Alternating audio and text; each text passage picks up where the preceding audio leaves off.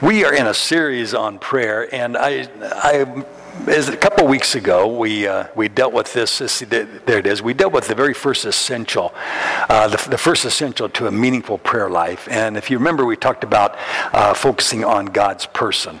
I'll give you just a little review on that a little bit later, but we won't focus too much on it. But I just want to remind you there of that was what we talked about a couple Sundays ago. The first essential in a meaningful prayer life is focusing on God's person. Today we want to look at the second essential, and that is this one, is focusing on God's program. So we focus on God's person.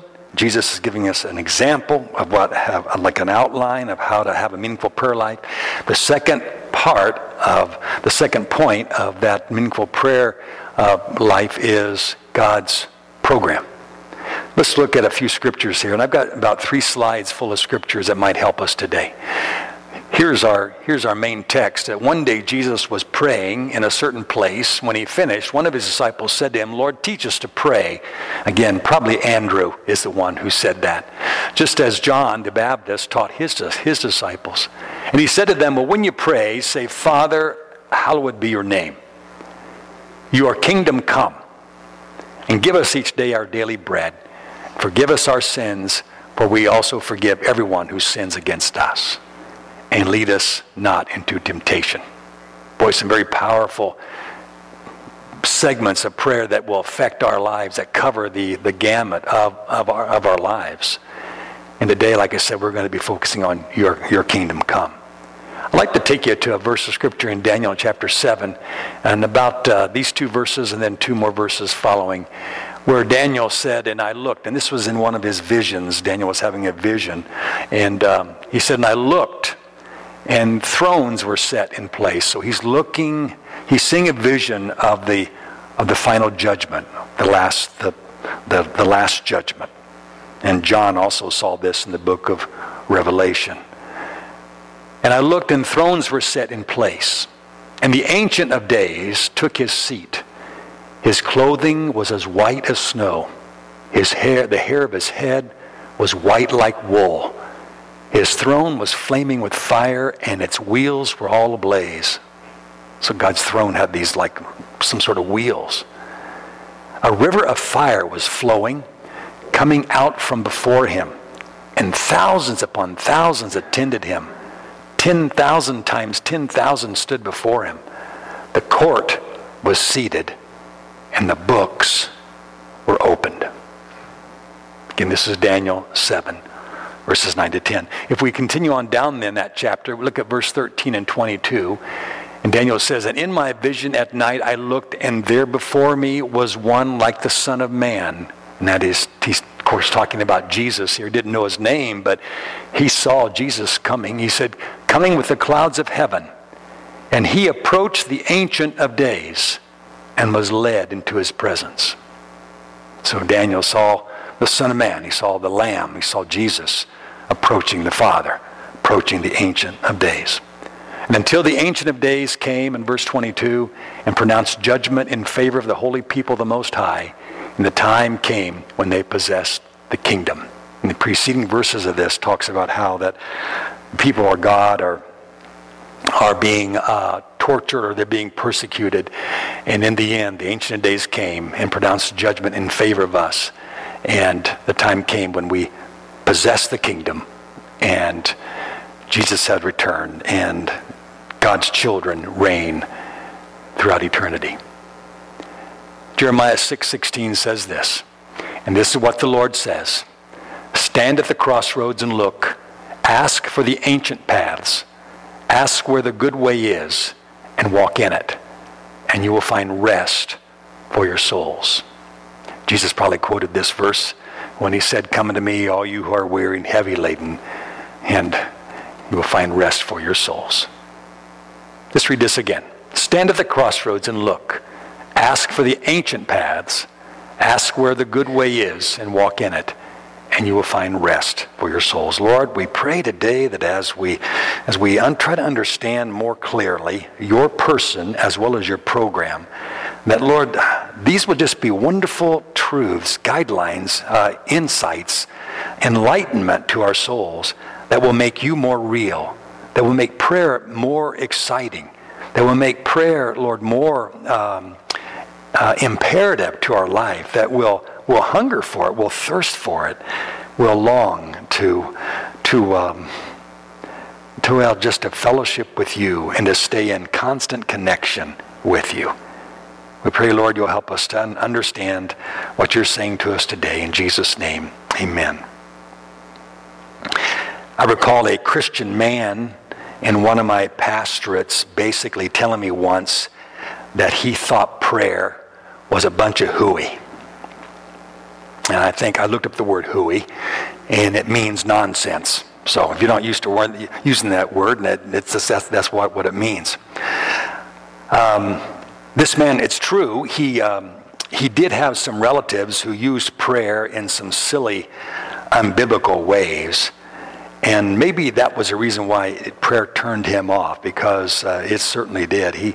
But for him, prayer just didn't work, he told me. It just didn't work. It was a waste of time. Instead of plowing through and learning how to pray to his Heavenly Father, he just toughed life out the best he could and made the best decisions that he knew how to make. He didn't really didn't bother God with things. He was kind of a conundrum to me of a fellow, and still is today, filled with just puzzling contradictions. Just a puzzle. He just it's hard to talk to him at times. He just seemed to, at times he looked like he wanted to believe, and then he changed his mind, and he was just a mixture of conflicting thoughts about God. Still is today. Always seemed to be questioning what the Scripture called the ancient paths. Always be questioning. He was always questioning the ancient paths of the Lord. And sadly, I got to tell you, he's only worsened in his older years. And I saw him a while back, and I truly do fear for his soul, because he is a friend. Last week we saw that that Jesus taught us, or a couple weeks ago, that Jesus taught us that the first essential to meaningful prayer is worship. That is, focusing upon God's person. Jesus said that when you pray, say Father. You address God as Father. Coming to God, understanding Him to be your Father. And if you had a bad experience with your father as a child, you have to learn to get through that. You have to learn to set that experience aside and ask God to help you to overcome that, and learn that He's a good Father, that God is good and a gracious Father. But to come to Him as Father, and particularly to come to Him as Abba, Father. And again, that informal term for Father, which is the equivalent to our Papa, revealing that God desires just this deep, intimate, and personal relationship with us, with His redeemed children. And a natural response on our part is to say to Him that we want to obey you, Abba. We want to obey you, Papa God. We want to submit ourselves to you. We want to, anything that you tell us to do, we want to trust you. Just like we sung today, trust, 'tis so sweet to trust in Jesus. We want to trust you. And so we learned to legitimately call God Abba Father declares that we have faith, that we possess this faith and confess this intimate relationship with God, and that we are committed to pleasing Him. We are committed to, we're determined to obey Him no matter what He asks in our life, that we are determined to obey Him, that our relationship with Him is not all about us. It's really focused more on how can we honor you? How can we glorify you? It's just a total turnaround, isn't it, from American Christianity? Because the way Jesus is always presented now amongst the most popular preachers is that it's all about you, it's all about me, and about what God wants to do for us.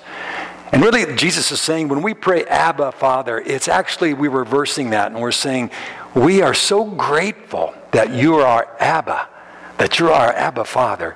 That what is it that you would have us to surrender to? What is it that you would have us to learn about you? What is it that you would have us to trust you for, really? How can we glorify you? How can we magnify you? That's what we learned, again, a couple weeks ago. I like this. I was talking to Becky recently about one of my favorite hymns is this hymn, and she said, that's mine too, Be Thou My Vision. And it kind of reflects that this treasure, this truth treasure of this relationship we have with God as Father. The second verse goes like this, Be Thou my wisdom, and Thou my true word. I ever with Thee, and Thou with me, Lord. Thou my great Father, and I thy true son. And ladies, that's just generic, just generic for child, okay? Thou in me dwelling, and I with thee one. That's what it's all about. That's what Jesus is saying, is that coming to know God as Father and us as, and then yourself as his child, there's a unity, that's the goal, a unity of oneness with God and that we have with him. So loved ones, in all kindness, let me tell you something. It's one thing, and I say this with all kindness, it's one thing to not know how to pray, okay? It's quite another to simply not want to try and learn. It's one thing to even fail in the practice of prayer. It's quite another to bury that discipline in the dirt and simply refuse and neglect your most important task in life, like my friend does, that I talked to you about before. To learn how to fellowship with God, to push on through where you learn. Again, I'm not trying to shame anybody, but to not try and become a doer of what's right, will prove to God that you really aren't that concerned about becoming a praying Christian. Our goal is to become a praying Christian, not just a Christian who prays, but a praying Christian. We have to want to participate with God. Yeah, it's true. We all fail. We all falter. But if you want to improve, you got to show something that you want to try. You got to do it. Remember? There's always one hill higher. Remember that? There's always one hill higher with a better view. Something waiting to be learned that you never knew. Until my days are over, never fully fill my cup. Let me go on growing up. Amen. Boy, that's so crucial in the life of a Christian, especially as we get old in the Lord. As we get old in the Lord, as we know him. More and more, we have to. I was talking to the guys today about this in class. That there's always something new to discover about the Lord. He has something vital, something real for us to experience. None of us can learn for the other person. I can't learn for you, and you can't learn for me. Each of us must learn for ourselves, and each of us must give an account to God for ourselves. Amen. We do. That means you will need to show God that you're serious enough to try, to learn how to pray, to follow Jesus' instructions. Give it a shot. Try to learn to pray. Try to learn what Jesus is trying to tell us here, the magnificence of being in connection with the Father. Make an effort to learn more about your Heavenly Father from the Scriptures. You say, P.D., I'm no theologian. Sure you are. Oh, yes, you are. If you're a Christian, you are a theologian. You better be. How else, all a theologian is just someone who studies and knows about God, has a knowledge of God in their life. That's what a theologian is. You may not be a theologian in the collegiate way, but if you love the Lord, you must have some knowledge about the one you love. That's, you're a theologian. So grow in your knowledge, loved ones. Grow. We have to grow. We have to learn. If you want God to help you, you got to show some effort. Make an effort, and you'll find the Holy Spirit rewarding your diligence. For example, and that's why I read some of these scriptures to you today. For example, in Daniel chapter 7, the one we read there about where Daniel saw the final judgment in chapter 7, verses 9 to 10 and 13 and 22. Those verses there. There is a name for our Heavenly Father that ignites our hearts in loving praise of God. And we can't worship God in our own strength. We have to depend on Him for everything. But as you open your heart to God, He will shed His love and truth in you, enabling you to treasure Him all the more. 3 times in that one chapter, Daniel revealed to us something about the Heavenly Father that is magnificent. That is magnificent, I tell you. He revealed a name. The Ancient of Days. Oh, I tell you. You know, and you're thinking about the Father. You're thinking about God's person. Hallowed be your name. You're thinking about all the things. That's why we have to desire to read the Bible. We have to desire to increase our knowledge about who He is, who God has revealed Himself to be. And this is just one thing, one name that Daniel writes down for us here about who God is, that He's revealed Himself to be the Ancient of Days. What a beautiful expression for God. Again, what does it mean? Of course, it means to his timelessness, to His eternalness, to His beyond passing awayness. I just made that word up. Isn't that great? To His forever reliability. He's forever reliable. Nothing is beyond His knowledge, His power. Nothing is beyond His goodness, His love. There's no darkness too black, no sin too strong, no offense too big. He goes on and on and on in all of His glory and goodness and love. The Ancient of Days. You could just ponder that thought for a while. Do it in prayer. Talk to Him. Lord, I see the Word reveals to me that You are called the Ancient of Days, the Timeless One. And just begin to describe to God who He is. He already knows who He is. But as we describe to Him, His Spirit reflects back to us and helps us to really know who He is. Amen. This Heavenly Father, this Abba Father, who is the Ancient of Days, He gives us ancient paths as well for us to follow and to live our lives upon. It's actually a kingdom that provides all the riches of eternal life. Not only do we have this great privilege of learning, this great privilege of discovering God's person in prayer, but also we get the privilege of knowing God's program. God's program. Thy kingdom come.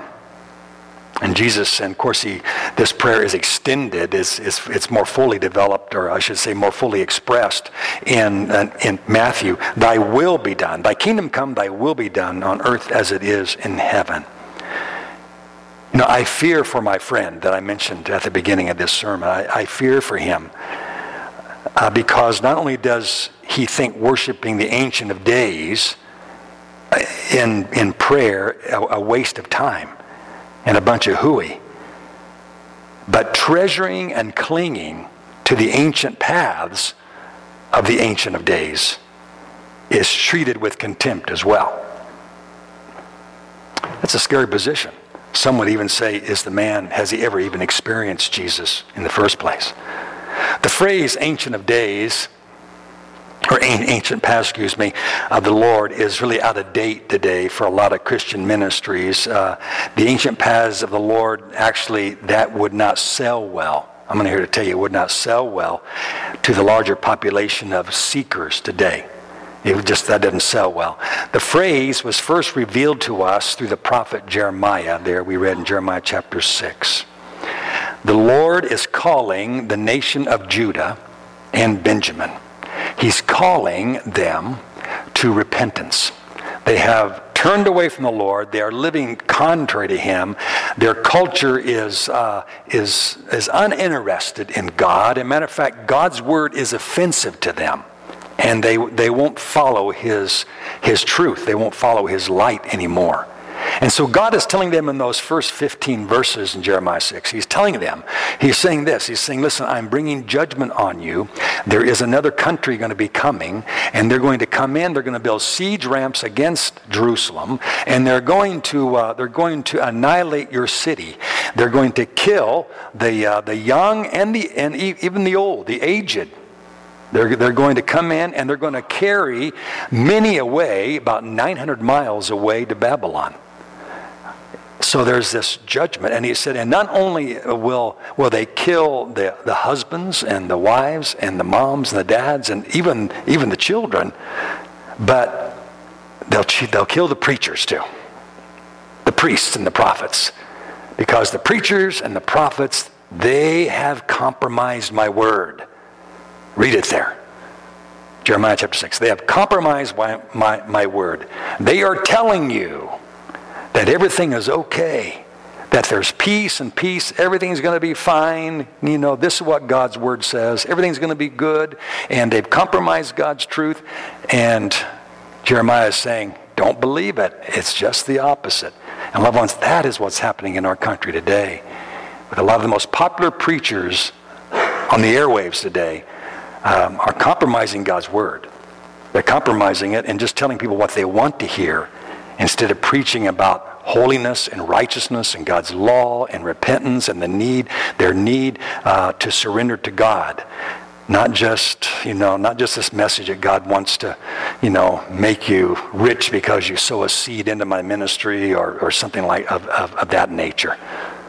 Or just that God is such a happy person, he's happy with you, and he just wants to, bring your best day out of your life, all that kind of jazz.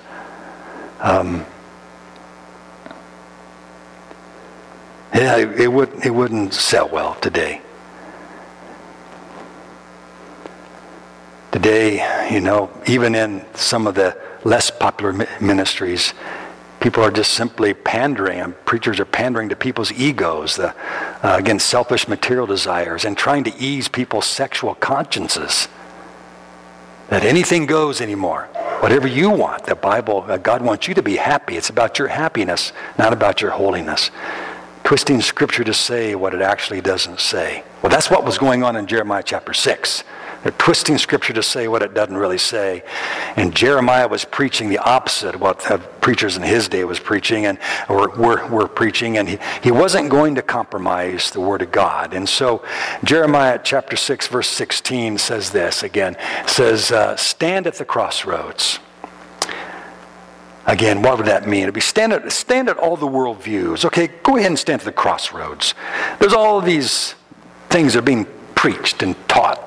And worldviews are being expressed, and evolution. I mean, think about all the philosophies that people have to deal with today. Those are at the crossroads. There's not only God's word, but there's all these different philosophies. There's wokeism. There's social justice. All these different things, that are turning people around left and right. So God says, stand at the crossroads, and then He says this: look for the ancient paths. Look for the ancient paths. Look for God's truth. Return to the ancient paths. Ask God for the good way and walk in it, and you will find rest for your souls. And even though God's people were in such a bad place, God was trying to tell them through Jeremiah that there was wisdom available for them. One place, again, they could find it would be in the ancient paths. Look back to your history. What has God revealed to you in the past? What has God revealed to you through the prophets? What do the Scriptures say about walking in my way? Look to your history. Look to your forefathers. Learn from what God has done in them and through them. The Lord is saying to them, if you feel lost, if you feel spiritually weak, surrounded by darkness and with sin on every side and your life a wreck, look to the ancient paths, the Lord is saying. They are your way to a new life. Judah was being instructed to look to what God had already told them to do in the past, and which was tried and true. So these ancient paths, the good way, they're still the same as when God first revealed them. They are the way of repentance. the way of reconciliation to God, they're the way of fear and the reverence of God and the love of God. Return to these things. Return to these truths. Let your life abide in these truths, in these ways. These were the ways of the kingdom that Jesus brought to us.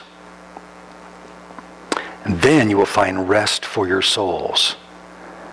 And again, Jesus is quoting this verse, to take my yoke upon you and learn from me, for I am gentle and lowly in heart, and you will find rest for your souls. One's the principles of these old paths, the principles of the old paths are still God's kingdom program today. Let me wind this down for us into more of a particular practical way when it comes to praying God's program. So first we pray, Abba, Father, Papa God, hallowed be your name. So we're focused on God's person. Then we pray, thy kingdom come. Thy ancient paths come. Lord, your ancient paths come to my life. The Ancient of Days, the one who gave the ancient paths to us, may they come to my life. We pray God's program. I want to tell you one of the biggest deceptions that Satan enacts upon the world, and I should probably add a sleeping church as well, is that things as we know them right now are just going to keep on going on and on and on. I mean, I know, we kind of fall into that habit. Monday, Tuesday, Wednesday, Thursday, Friday, Saturday, Sunday. Monday, Tuesday, Wednesday, we all live by the week, okay? We all know what we do on certain days. We're going to keep doing this, and then we get a word about another shooting. Okay, that's another shooting that went on, another mass shooting, and then there's another war going on, and pretty soon in our mindset, we're just thinking, life's just going to keep going on and on and on and on. And the injustices are just going to keep going on and on and on. The killings will keep going on and on and on. The abortions will keep going on and on. The bad things. Yeah, we think about some good things happening, but a lot of times we think of the bad things, the injustices that just going on and on and on. The wickedness, death will just keep going on year after year. Learning to pray, thy kingdom come, evaporates that deception. When we understand, we ask God to help us. Again, we're learning. God, help me to understand this truth. Your kingdom come. And Jesus, he came to bring us the kingdom, didn't he? He said that all the time. The kingdom of God is upon you, and it's here now. The rule of God's power, to stop sin and to bring about righteousness is here now. Jesus was always talking about that. When we pray thy kingdom come, it evaporates that deception as quickly as the morning sun breaks through a foggy morning. Really. Let me ask you this. Is history going anywhere? Stop and think about it. Is history going anywhere? History in reality is his story. Think about that. History is God's story. It's his story. And it's moving toward, listen, it's moving toward this glorious climactic end that we understand is the messianic kingdom of the new heaven and the new earth. We are on the inside. We know the scoop. We got the memo. We know as God's people, this is not going on and on and on. This will be ending one of these days, and I'm going to help it end by praying, thy kingdom come. May your kingdom come. May the rule of God come. And he'll have to destroy this present earth first, and he's going to make a new heaven, a new earth. But the kingdom in its fullness is future, but it certainly rules in the hearts of God's children right now, waiting to reign in our bodies in the future. The kingdom doesn't reign in our bodies now because they're still aging and falling apart. That's why I had to have my Medicare card. But there's a day coming when the kingdom will also reign in this flesh of mine. Right now, it only reigns in my soul. My soul's been made new, and I've been made righteous, and I've been made holy in His sight. But my body is still not redeemed. It's still not kingdomized, if you will. I'm praying for that. Like, kingdom come, Lord. And we pray that your kingdom will come. And I think when we pray that, what we're asking God to do, we're saying, Lord, would you help me to see things from your perspective? Yeah. Will you help me to see things from your perspective, Father? You know, as we start to think about how our prayer can open up from not just our own little personal world, but we can actually start praying for the Hope Clinic too, for the ministry of Burn, the ministry of Decatur, and not just that, but then we can start praying for things that are going on in our state. Lord, the things that, you know, the governor, you know, goodness, he needs your help, you know, or goodness, what's going on in Washington, and then not just, but around the world. And I know it seems too big for us to handle, but if we just ask God, thy kingdom come, he can give us a perspective from things from his viewpoint. All the Bible points to this. The Old Testament reveals it. Jesus announced it over and over again. The kingdom of heaven is at hand. Lo, it is here. And the New Testament reveals that it's our future hope. God will not allow sin and this horrendous injustice to keep just going on and on.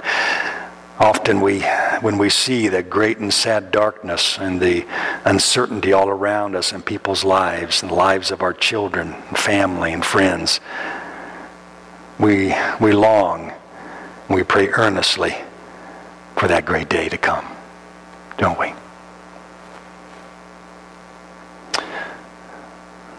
I was raised on a bluegrass song. Asking the Lord to wait just a little longer.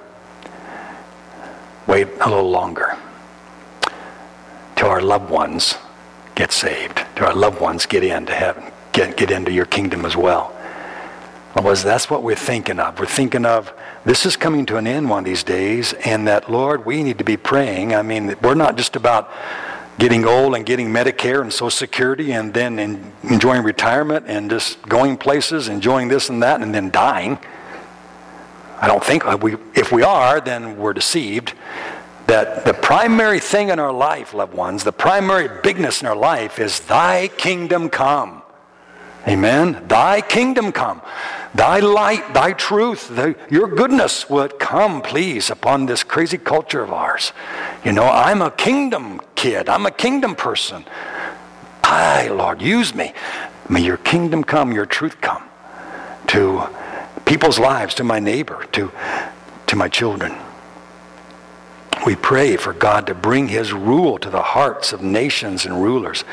And only Jesus can subdue the wickedness that people are so bound with in chains.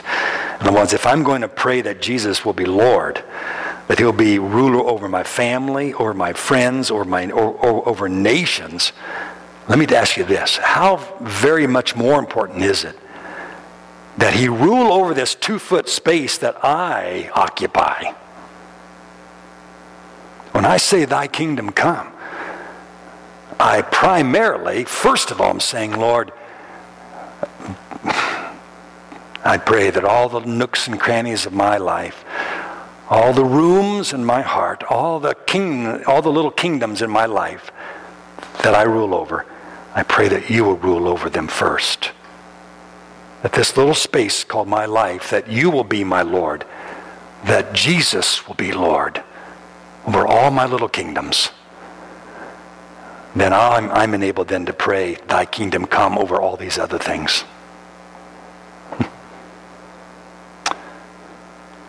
Lord, rule over all little kingdoms of my life, every room of my soul. Tear down those feeble castles and build a place in every thought where you reign.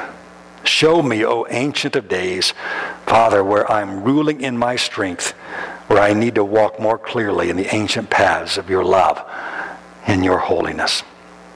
How about you? Will you show interest in God's program? You know, when you begin to sincerely pray, thy kingdom come, let me tell you, get ready. God, he's going to do something fresh in your soul. Just consistently pray that. Consistently pray it. Thy kingdom come, thy will be done. And God knows you don't know what you're doing, but he sees the intention of your heart, and he'll help you. He'll educate you. He'll train you. He'll show you his power and the truth and the wisdom of his kingdom in your life. It really is true. I hope that you'll take that you'll take the chance and just commit yourself to saying, Lord, I'm going to pray. I'm going to focus on you as a person, and then also I'm going to put your program before I ask for anything else in my life. You know, where I'm going to put you first, like Jesus did. I focus on you first as my Father, and then also your kingdom as it is coming, and that the ultimate plan is to see you reigning over everything, and that Jesus and your people reigning as well, and that Jesus is Lord over all the earth, over all the nations. Amen. It's a big order. It's a tall order. And it'd be cool to see, you know, Mount Hope really get tied into prayer like that. Boy, who knows what God could do. All of a sudden, on a Sunday morning, somebody pops up and says, I feel like I should come to the altar to be anointed.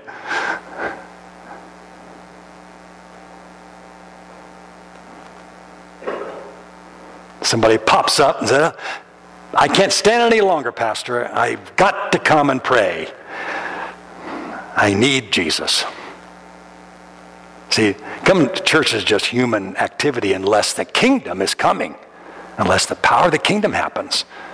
I know we're in Burn, everything's pretty formal, you know, a lot of times, but God touches people's lives, and they have to act a lot of times, and especially people who don't know him very well, they will act. And, I mean, we're kind of used to being kind of, you know, sedate and how to control ourselves, but people who don't know how to control themselves, they just might get kind of wild, and they might say, I need help. Somebody come help me. And it might be on a Sunday morning. It might be on a Wednesday night. Who knows?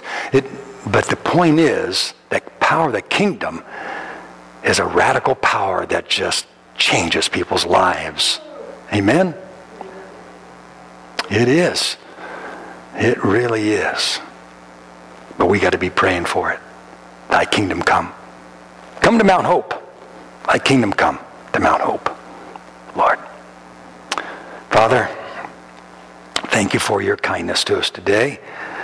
Thank you for the way you reveal yourself and the way you're leading us and drawing us, pulling us. Lord, you love every single one of us here today. There's not one person here that you don't love with all your heart. You have given Jesus for every single one of us. We praise you for that so very much. Lord, we pray that we will abide in you and learn to know you as our Father, but also learn to know that you have made us to be a people of power, not in ourselves, but in the Holy Spirit. People who pray and people who you use to touch other people's lives with conviction and with insight and with need. Lord, so many people, they just need to be awakened up to their need. We pray, Father, that your kingdom will come to our homes. Father, we pray it'll come to our church too. Do whatever you must do to us. In Jesus' name, we pray. Can you say amen today? Amen. Amen. God love you. God bless you.